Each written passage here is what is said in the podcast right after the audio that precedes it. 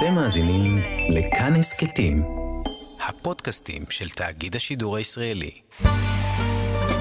חברותה עם ידידיה תנעמי, והערב לימוד משותף עם הרב אוהד טהר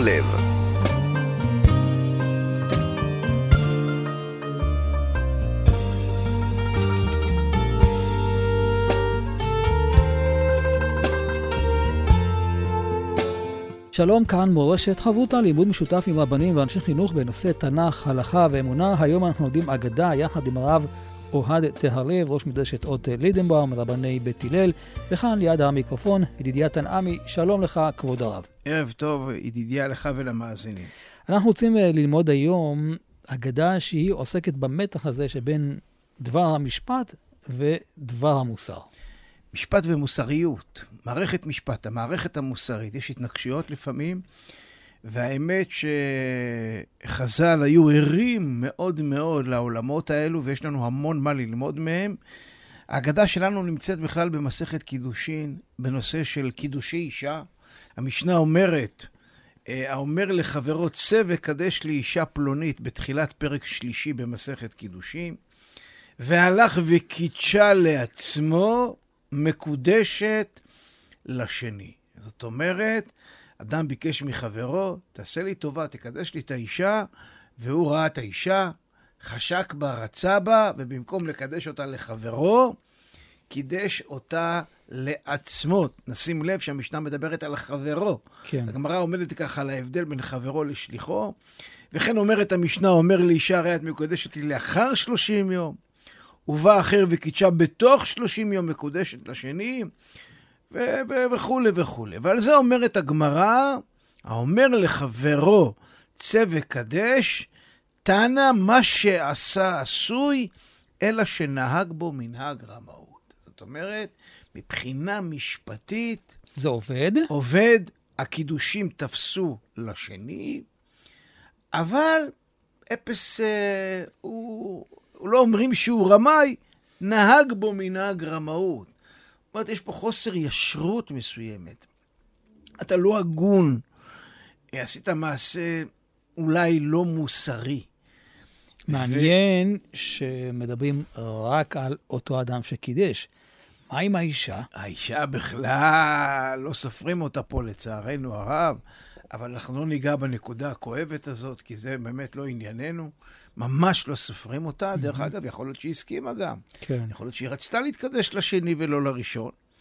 ואז הגמרא מביאה כמה סיפורים שקשורים לעיקרון שאדם עשה מעשה, ומבחינה משפטית זה תפס. זה תקני. מבחינה הלכתית זה תקני, אלא אפס לא ראוי, נהג בו כלשון הגמרא מנהג רמאות. ואנחנו הגמרא מביאה שלושה סיפורים קצרים מאוד, וכל סיפור ככה מוסיף על השני. הסיפור הראשון, רבין חסידה, אזיל לקידושי לאיתתא לברי. זאת אומרת, נשים לב איך קוראים לו, רב חסידה, חסיד, mm-hmm. הלך לקדש אישה לבנו, ראה אותה קידשה לנפשי. קידש אותה לעצמו.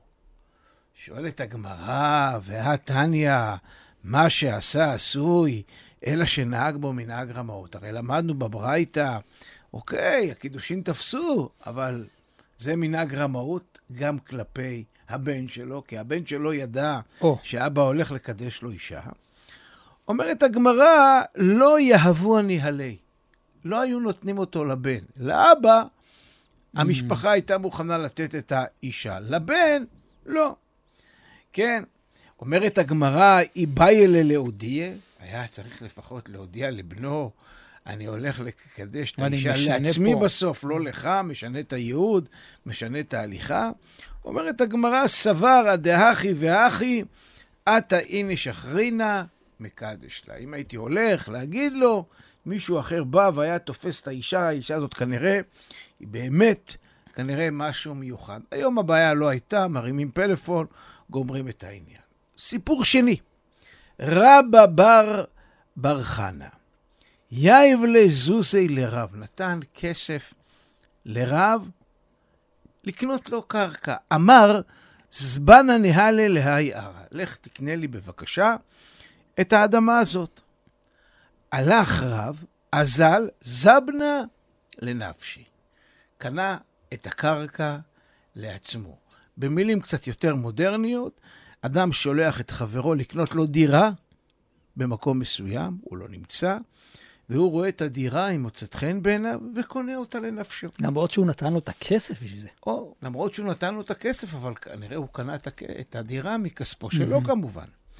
והתניא, מה שעשה עשוי, אלא שנהג בו מנהג רמאות. למדנו, זה לא בסדר. אומרת הגמרא, באגה דאלימה הווה ל. זאת אומרת, זה היה מקום שהמוכרים היו אלימים קצת, אנשים כנראה מפחידים. לרב נהגי בי כבוד, mm. לרבא בר חנה לא נהגי בכבוד. זאת אומרת, את רב הם העריכו, הם כיבדו, איתו הם מוכנים לעשות עסקים, אבל לרבא בר חנה הם לא מוכנים לעשות איתו עסקים. ולכן, ממילא, הם לא כנראה היו מוכרים לו את הדירה, אלא רק לרב. אז אין פה בכלל איזה רמאות. לכאורה. הוא בא לכאורה לקנות, אבל הם לא הסכימו וכולי. כן. אה, לא, לא, לא, הוא לא שאל אותם, 아. אה. אלא כנראה הוא הבין מעצמו, כי אחרת באמת... אה, מה הסוגיה פה? מה הסוגיה פה כן. בכלל. הוא, ככה הוא חשב, ככה הוא הבין. שואלת הגמרא, איבאי להודיע, היה צריך להודיע להם, אומרת הגמרא, סבר הדהכי והכי, עתה איני שחרינה, זבין. אם הוא היה הולך להודיע, כמו במקרה הקודם, היה מישהו בא וחוטף את הקרקע. זאת אומרת, היה פה אילוץ חיצוני זמן. לקנות לעצמו את כן. הקרקע. ואז מגיע הסיפור השלישי, שהוא הדומיננטי מבחינתנו. רב גידל, הווה מהפיך בי בהאי ערה.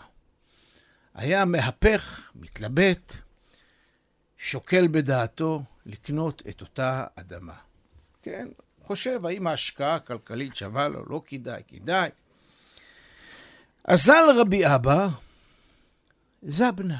בא רבי אבא, תוך כדי כך שהוא התלבט, וקנה את הקרקע, קנה את האדמה. אני רק אגיד, עוד פעם, אני אקח את זה קצת למושגים של ימינו, בן אדם מתלבט אם לקנות, הייתי אומר, לא יודע, אם דירה, אבל רכב. כן לקנות, לא לקנות. בא מישהו ושם כסף ואומר, אני קונה. לכאורה בן אדם לא חייב לו כלום. ראשון, הוא רוצה למכור, הוא מפחד שהוא לא ימכור. אוקיי, פה לא נגמר הסיפור. אזל רב גידל קבלי לרבי זרע. רב גידל נפגע, חטפו לו את הקרקע שהוא רצה לקנות, את ההזדמנות או לא הזדמנות, וקבל לרבו רבי זרע. אמר, תשמע, עבדו עליי, נהגו איתי לא כהוגן. אני רציתי לקנות בה מישהו וחטף. אזל רבי זרע, וקבלי לרב יצחק נפח. זאת אומרת, הלך רבי זרע וקבל לרב יצחק נפחה רבו של רבי אבא? של רבי אבא. Mm-hmm. אמר לו, תשמע, היה פה סיפור, דבר עם התלמיד שלך. הוא לא נהג כשורה. אמר לי, אומר רבי יצחק נפחה לרבי זרע, המתן עד שיעלה אצלנו לרגל. הוא יעלה אליי לרגל, או שזה היה בסמיכות לרגל, mm-hmm. או שזה כנראה, הוא תמיד בא לבקר את הרב שלו, אני אדבר איתו. ננסה לברר מה הוא עשה. כיסליק, כשהוא הגיע, אשכחי. מצא אותו, זאת אומרת, הוא בא אליו, בא רבי אבא לרבו, רבי יצחק נפחא, שואל אותו הרבו, הרב, רבי יצחק נפחא, את התלמיד, את רבי אבא, אמר לי, אני מהפך בחררה, ובא אחר ונטלה המנו מאי. זאת אומרת, אני המהפך בחררה, חררה זה סוג של בצק שאופים אותו על גחלים. במילים אחרות, יש פה איזה מאפה, כנראה מאפה שעניים אוכלים, כי אם אתה לוקח מאפה וצולע על גחלים, אולי המקבילה של זה היום זה הפיתות האלה, שאופים אותם בתנור, mm-hmm. אחרי שכבר הן לא טריות, שמים אותם קצת בשמן זית, כן, וככה הם מחזיקים הרבה זמן מעמד, וייתכן לכן עניים היו אוכלים אותם, ולא אוכלים רק תמיד אוכל טרי. הוא מהפך בחררה, הוא מתלבט האם לקחת, עד שבא מישהו אחר, ומה עושה, ואופס, לוקח. לוקח בעצמו את הלחם הזה ואוכל אותו. מה, מה דינו? אמר לי, נקרא רשע. הוא נקרא רשע. זאת אומרת, זה שחטף, לקח לו אותו עני, הוא התכוון לאכול את זה, ובא איזה עני אחר ולקח את זה. ואז הוא שואל אותו, ככה אומר לו רבי אבא, אומר לו הרב, אלא, אה, מר, מה איתם העבד אחי? למה כבודו נהגת בקרקע שרב גידל רצה לקנות, והתלבט, ואתה באת וקנית? אומר לו התלמיד, רבי אבא, אמר לי, לא הווה ידענה. מה, מה אתה רוצה ממני? לא ידעתי בכלל שהוא מתכוון uh, לקנות, לקנות את הקרקע. לא ידעתי בכלל. הוא אומר לו, לא ידעתי שהוא מתכוון לקנות את הקרקע. אם הייתי יודע, לא הייתי קונה.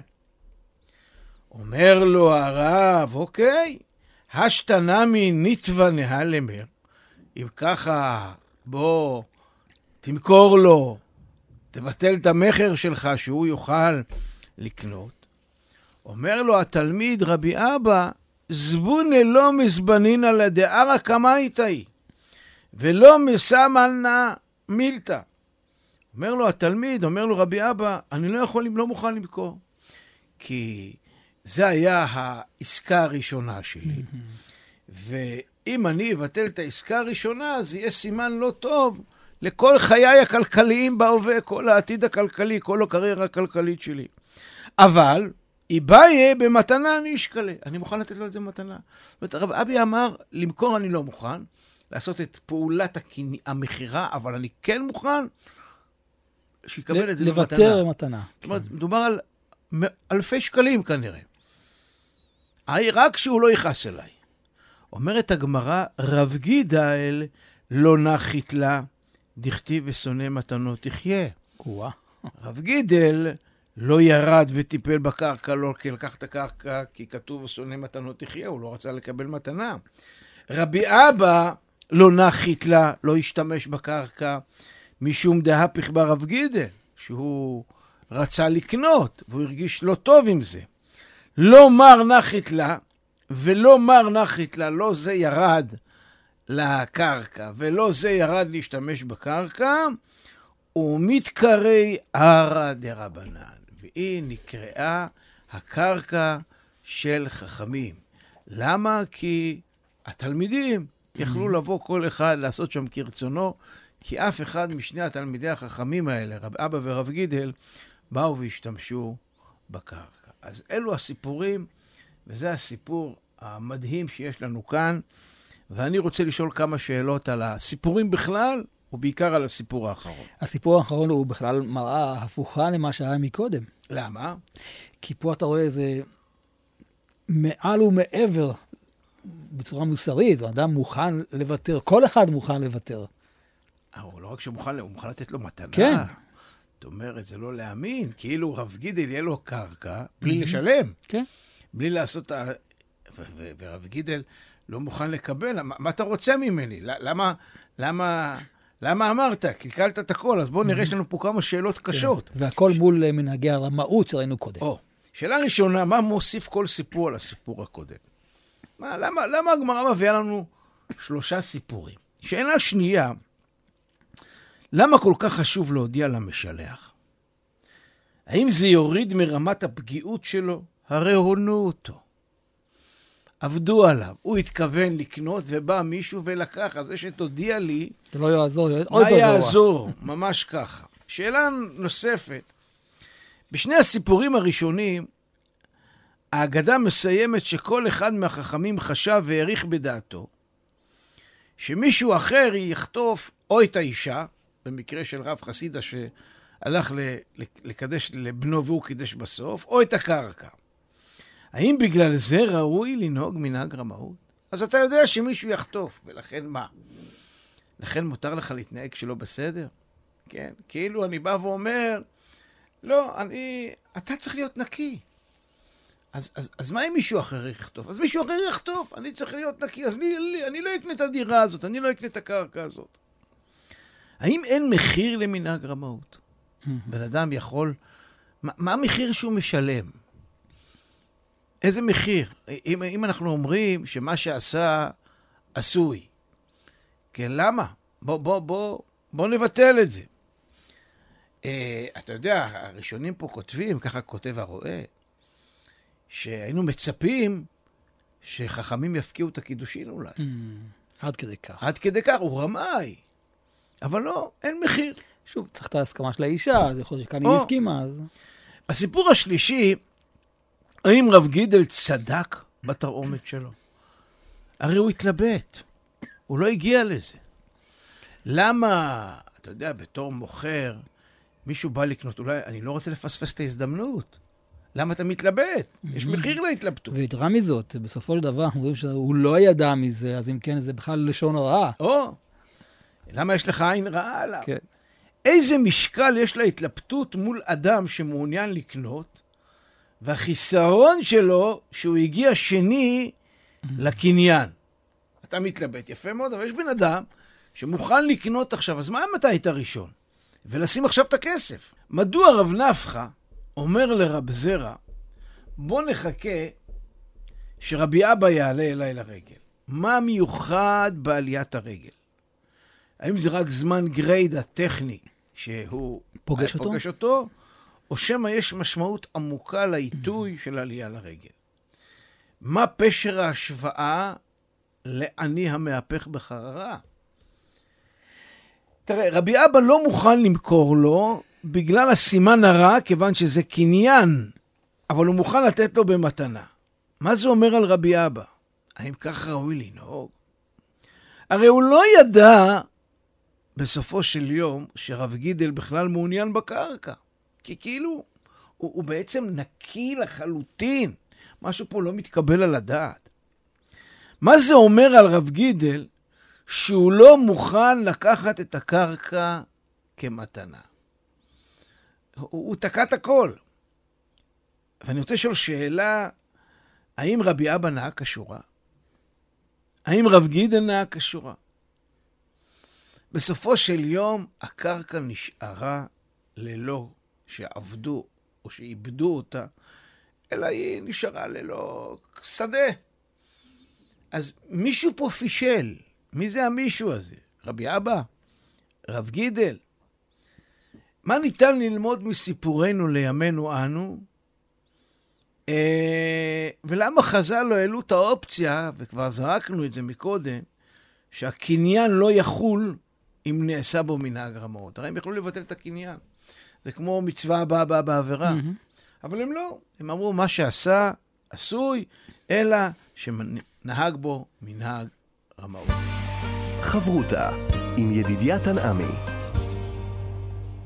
חברותה בהגדה כאן אה, במורשת יחד עם הרב אוהד טהרלב, ואנחנו לומדים על העניין של המתח הזה שבין אה, הלכה ובין אה, מוסר. ונזכרתי באמרה אחרת של חז"ל, שאדם טובל ושרץ בידו. כלומר, יש כאן את העניין של ההתנגשות הזאת, והשאלה היא כזאת, כאשר אדם עושה מעשה שהוא לא ראוי, למה בסופו של דבר המעשה מבחינה משפטית הוא תקף? למה לא משקללים עוד אה, דברים נוספים?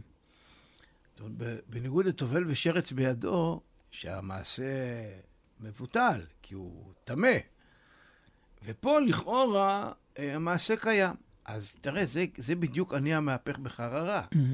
כי זה, אני המהפך בחררה זה אה, עיקרון, ש, עיקרון מנחה בהלכה היהודית, שאדם מתחיל לחשוב, לזכות בחפץ הזה שהוא רוצה לקנות, הוא עדיין לא ביצע את הקניין הפורמלי, אבל הוא התחיל תהליך.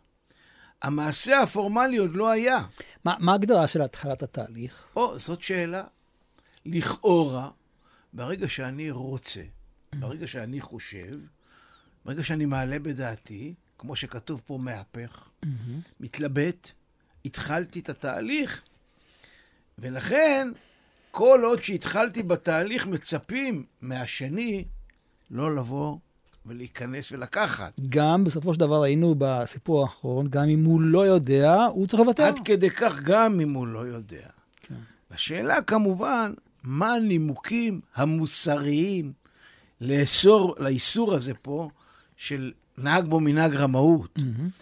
אז, אז רש"י פה מסביר שלמה שאדם שעובר על איסור נקרא רשע, כן, בכלל, כי הוא יורד לחיי חברו. זאת אומרת, מה זה יורד לחיי חברו? אני פוגע במזונותיו או פרנסתו. זאת אומרת, למרות שאין לי איסור מבחינה משפטית, אבל אני פוגע בו. אה, אני פוגע בתחרות. הוא טרח, הוא בא לראות, הוא השקיע, והשני בא וגורם לו לאיזשהו נזק, כי אחרת הוא לא היה בא לראות. הוא לא היה נוסע מתל אביב לירושלים, מהמם. נגיד לראות את הדירה, או לראות את המכונית. דרך אגב, לדעת רבנו תם, האיסור הזה יחול רק במכירה או עבודה בשכירות. למה? כי אז אחרים יכולים להשיג את אותו החפץ במקום אחר, או להשתכר במקום אחר. ולכן אין זה מוסרי לעשות על חשבון הראשון. אבל אם אדם מוצא סתם איזה מציאה או מתנה, אין לראשון זכות בחפץ יותר מלכל אחד אחר, אפילו שהוא לא יכול להגיד, אני ראיתי ראשון את המציאה, או את המתנה הזאת. לכן כל הקודם זוכה. נכון, ממש ככה. אוקיי? אה, יכול להיות שהדבר הזה יכול לבוא לידי ביטוי, למשל, במציאת מקום עבודה, שאנשים, יש הצעה למשרה, ומישהו מתחיל תהליך, ובא מישהו ו... וקופץ לו לתוך הסיפור. דרך אגב, אותו דבר, אפשר לשאול את הרעיון של אני המהפך בחררה בסיפור מקראי. איך יעקב גונב את הברכות מעשיו? הרי, הרי הוא התחיל את התהליך. נכון. הוא בא לקבל את הברכות, והנה, בא אח שלו ו- וגונב לו את זה, וחוטף לו את הברכות. כן, זה כאילו ממש אני המהפך בחררה, מסכן, הוא ניצל את זה. נהג בו מנהג רמאות, אנחנו משתמשים פה בביטוי הזה. אז, אז, אז העונים האחרונים שיצחק אבינו ציווה להביא לו מטעמים, ובתשלום המטעמים הוא חפץ היה לברכו. כן? אז אה, לכאורה, איך יעצה רבקה ליעקב ליטול את הברכות? שהוא כבר מהפך ועסוק בחררה הזאת. ללכת לצוד ציד. לה- להביא לו את האוכל. כן, אז אפשר לומר שאיפה שיש רווח גדול, ככה כותב המעריק, בשורש קל"ב, ונראה לעיניים שהוא לא יזכה ברווח אחר. זאת אומרת, זו הזדמנות, מה שנקרא, כגון דבר שהוא שווה 200 ואני קונה אותו ב-100, כן? הרווח ידוע ומפורסם, וגם הברכות פה הן ידועות ומפורסמים, כן? שזה כמו מתנה, זה כמו מציאה. יש לי פה מציאה, לא יכלתי למצוא. ולכן אני לא יכול להגיד, אני המהפך בחררה, במציאות של מציאה. אה, ולכן הוא לא ייקרא גם אה, רשע. זאת אומרת, אין ספק שהברכות היו נחשבים פה למה שנקרא מציאה גדולה, רווח גדול. ולכן לפי, לכל בכל, לפי רבנו תם, אין פה אה, אה, מהפך בחררה. אה, אותו דבר אפשר לומר שיש פה מתנה גדולה של ברכות הארץ וארץ ישראל. ואתה יודע מה, ראיתי שגם חלק מהאחרונים כותבים שבדבר מצווה מותר לרמות, Mm. כן? זאת אומרת, אני בא אה, אה, לחטוף מצווה. אה, כל עוד שחברי לא זכה במצווה, מותר לי כן. לחטוף לו את המצווה. לכן אולקלוס, אם אני זוכר טוב, שהוא מתרגם, שם הוא אומר במרמה, בחוכמה. ולכן כאילו הוא עשה פה, הוא התחכם, לא שהוא... זה לא רמאות, זה התחכמות. כן. בוא נגיד, התחכמות היא הרבה פעמים על, על, על, גבול, על גבול הרמאות. מהמם. איפה פה הגבול? זאת שאלה אה, מאוד מאוד אה, גדולה. אבל מה שבטוח, אם ניקח את כל מה שאמרנו, שיש לנו, יש לנו פה עולם משפט מול העולם המוסרי. זאת אומרת, מה היחס ביניהם? בין הנורמה המשפטית mm-hmm. לבין הנורמה המוסרית. זאת אומרת, יכול להיות, לפעמים אנחנו שומעים את בית המשפט אומר, זה חוקי, אבל הציבור יחליט אם ככה ראוי או לא נכון לעשות. מבחינה חוקית הוא נהג בסדר. כן. הוא לא גנב, הוא לא לקח. אפס אה, לכולם זה מדגדג בבטן. אז, אז, אז ב- ב- בעולם המודרני מקובל לומר שזה שני תחומים נפרדים. כן? אה, זאת אומרת, יש לי אה, שופט, ואלה שבאים לדיון הם כפופים לחוק, אבל לצד הציות לחוק, אמור כל אזרח לפעול לפי צו מצפונו. זאת אומרת, מה השיקולים המוסריים שמנחים אותך אה, ב- ב- בתחום הזה? וזה מה שנקרא ועשית הישר והטוב. כן? בדרך כלל הציווי המוסרי הוא גם לא בר עקיפה. אבל לשופט הרבה פעמים יש יכולת להפעיל שיקול מוסרי, כן? ולכן יש לפעמים משמעות, למשל, אה, משהו מוסרי שהפכו אותו למשפטי, הלכתי, כמו למשל דין אברמצרא. שדין אברמצרא אומר, יש לך קרקע לידי, אתה רוצה למכור, אני, אני, אני לי תמכור קודם, כי הוא, כן. כי הוא קרוב לקרקע שלי.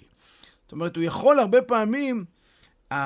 השופט להשתמש בשיקולים המוסריים לפסיקת הלכה. אבל יש פה עוד דבר, כי, כי העניין המוסרי זה בסופו של דבר חשבון שלך עם הקדוש ברוך הוא.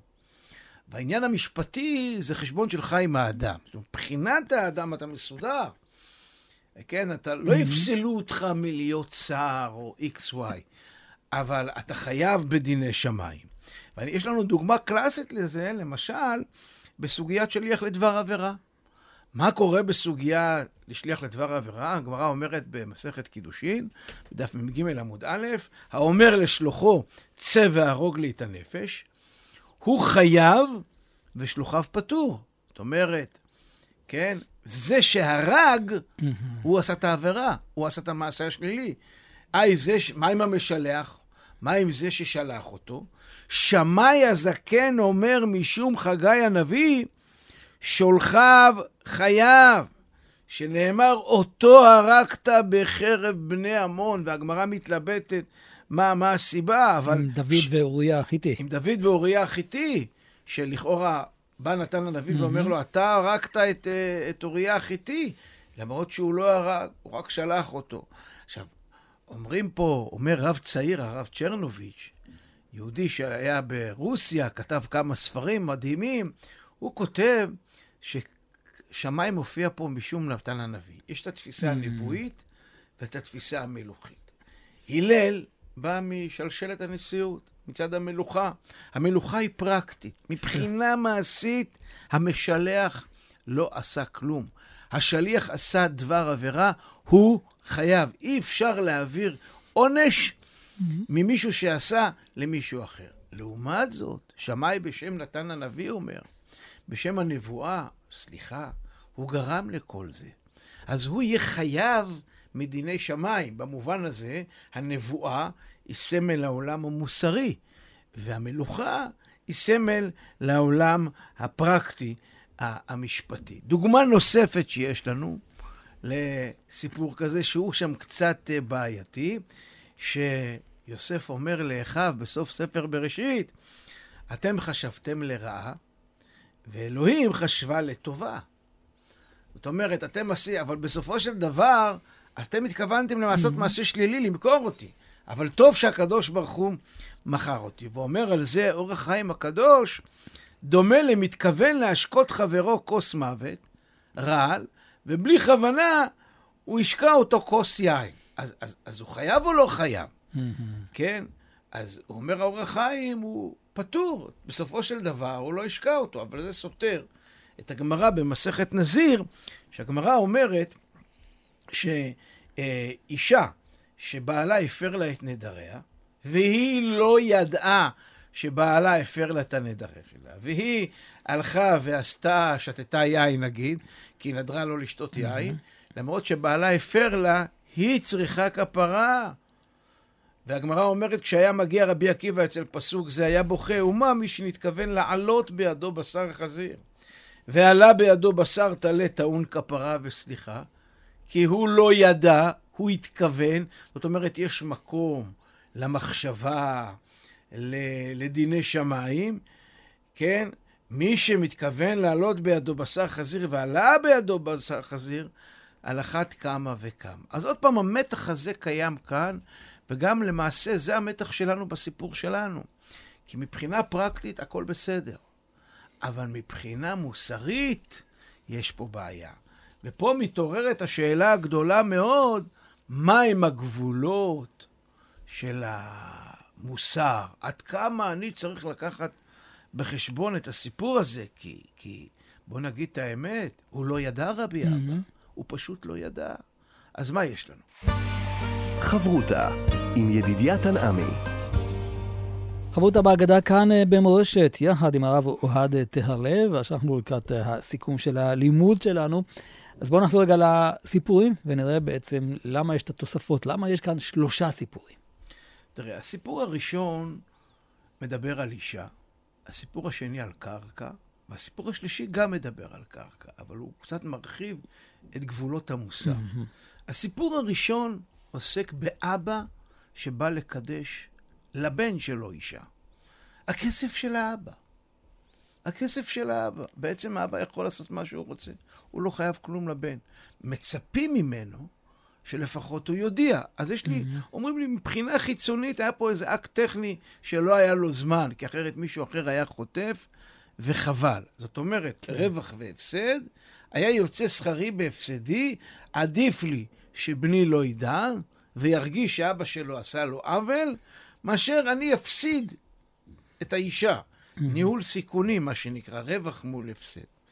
הסיפור השני עוסק בקרקע. בא רב, רב אבר, רב שולח את רב, והוא קונה לעצמו את הקרקע. גם שם יש שאלה, אומר רב, לא היה הסבר. סיכוי כן. שאתה היית קונה את זה. היה חבל. גם אם אתה היית במקומי, היית עושה בדיוק אותו דבר. כי לא היו...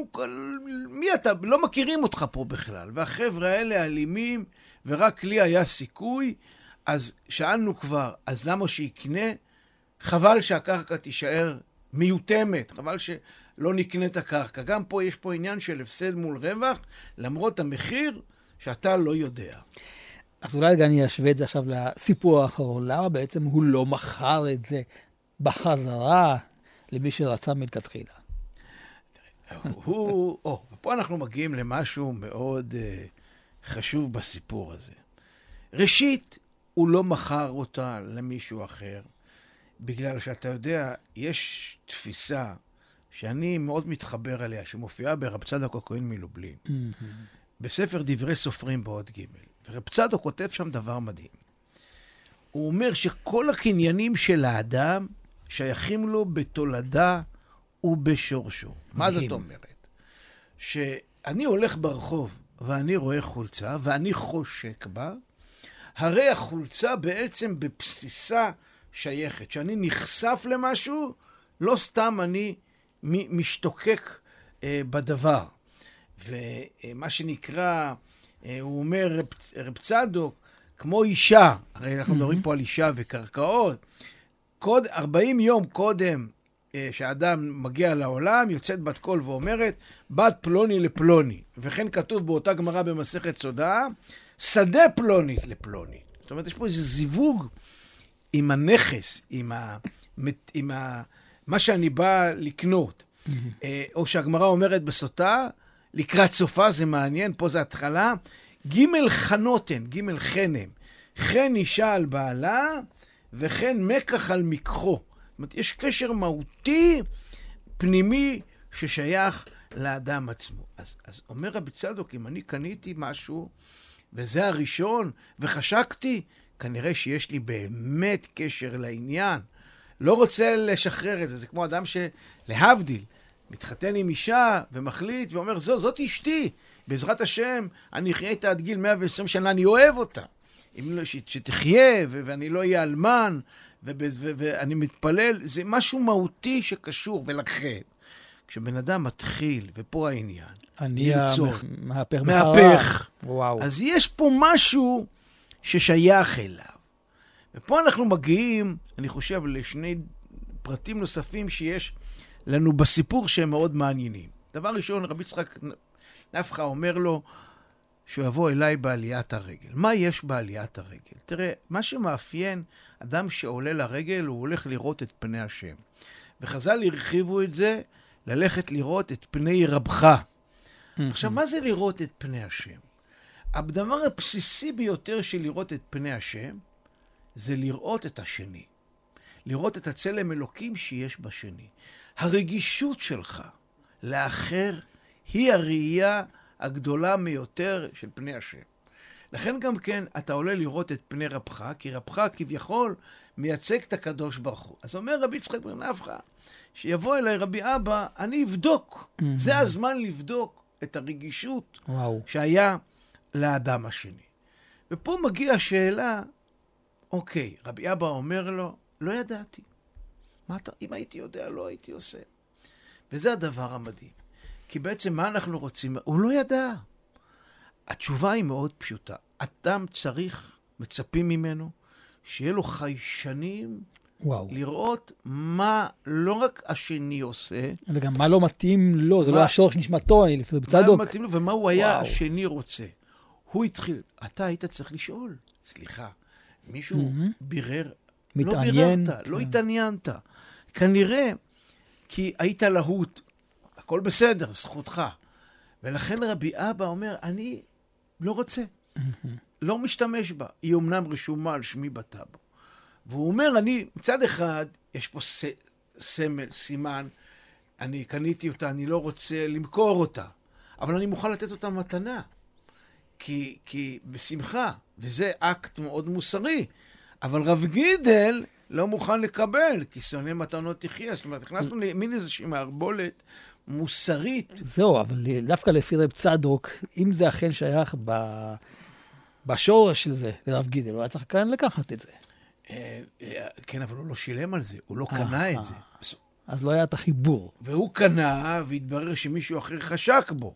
יפה. אז, אז יש פה פלונטר שלא יודעים איך להגיע. ואז, מה שקרה, אומרת הגמרא, זה לא ישתמש, וזה לא ישתמש, כל אחד מסיבותיו עמו, וקראו לה, הקרקע הזאתי, קראו לה... קרקע דרבנן. קרקע דרבנן, הקרקע של חכמים. או על שם, הנה תראה מה, מה הרמה המוסרית שנדרשת מחכמים, או על שם שדווקא התלמידים באו והשתמשו. זאת אומרת, זה נהפך למין קרקע של הפקר, שבהתלבטות המוסרית של שניהם, הם יצרו מרחב לקרקע שלמעשה כל מי שרוצה יכול לבוא ולהשתמש מתוך התיקון של הרגישות, אבל מראש זה מה שהיה צריך להיות. הם היו צריכים להיות מספיק רגישים כדי לעניין. עכשיו תראה, גם רב גידל לא בסדר. כי רב גידל ישר הולך ו- ובוכה. תשאל אותו, תראה, אולי הוא לא ידע. ולכן אולי, או מצד אחד אפשר אה. להסתכל על זה בצורה חיובית, שהקרקע נשארה וכולם השתמשו, או מצד שני, אף אחד מהם כי לא נעים לא זכה. כן. כי כל אחד מהם היה קצת לא בסדר. אבל מה שאנחנו לומדים, שיש פער בין העולם המשפטי לעולם המוסרי. זאת אומרת, מבחינה משפטית, הכל יכול להיות, זה הכללים, זה השפה. יש שפה, נעשה פה קניין, הייתה פה גמירות דעת, הקרקע שלך. מה מבחינה מוסרית? העולם המשפט לא תמיד בא לענות על, על העולם המוסרי, וגם הדיינים לא תמיד אחראים על העולם המוסרי, לכן הם יכריעו כמו שהם יכריעו. אבל אני חושב שחכמים לפעמים כן באו ב, באיזושהי שאיפה שגם הדיין ייקח בחשבון חשבונות מוסריים, והוא הזאת. יפסוק, כי יש לו אחריות חברתית, מוסרית, ולא רק אה, פרקטית מעשית. דרך אגב, המושג חייב בידי שמיים, זה המושג, אתה אולי בסדר, אבל הקדוש ברוך הוא כבר, בידי שמיים, השמיים כבר יפתרו לך את הבעיה, הנבואה, המיסטיקה, המוסר. זה אתה כבר תגיע חשבון אחרי 120 שנה. זה מעניין, כי דיברנו על אישה, ואנחנו יודעים שדיברת על השמיים, בשמיים מכריזים את הזיווג של האדם. אז כנראה גם אה, קרקע, כי אנחנו מוצאים הרבה מקומות שהתלמוד משווה בין אישה לבין קרקע, כנראה שיש גם כן את העניין הזה, ולכן, כפי שאמרת, צריך את הרגישות הגדולה לפני שניגשים לפני כל עסקה. אכן, האמת היא שהיה אפשר לקחת את זה גם כן לנושא של ארץ ישראל. Mm. אה, הקרקע, תראה, אתה יכול לקנות קרקע ואתה יכול לאחוז בה ולהשתמש בה. אין ספק שככל שאדם אוחז ומשתמש בקניין שלו, הוא יותר מתקשר, אפרופו קשר, Mhm. מאשר, מאשר זה נהפך לעסקת נדל"ן. ואם דיברנו על אישה ו- וקרקע, להבדיל, אישה זה משהו אנושי, מתפתח פה איזשהו קשר נפשי. נפשי, אבל כנראה שגם לקרקע מתפתחת זיקה נפשית, ומי כמונו יודעים... קרקע שהחזיקו בה אבותיי. קרקע שהחזיקו באבותיי, וחלילה וחס מגרשים בן אדם מהקרקע שלו, איזה כאב לב יש לו אה, מההתנתקות, מהגירוש, כי הוא מחובר בנימי נפשו לקרקע, ולכן הרגישות הזאת, אולי מישהו התחיל, אולי קרה משהו נפשי. אנחנו לא חיים רק בעולם פרקטי, אנחנו תמיד צריכים להרים את הראש ולראות את השמיים ואת העולם המוסר שנמצא מאחורי העולם המשפטי. יישר כוח גדול. תודה רבה לך, הרב אוהד תהרלה, ראש מדרשת אות אה, לידנבאום, רבני בית הלל, כאן ידידיה תנעמי. אנחנו עוד נשוב ולהיפגש בחברותה הבאה, וניתן להאזין לתוכנית הזאת, ושאר התוכניות באתר כאן מורשת ובשאר יישומי ההסכתים. שלום לך ולמאזינים, ניפגש בעזרת השם בהגדה הבאה. אתם מאזינים לכאן הסכתים, הפודקאסטים של תאגיד השידור הישראלי.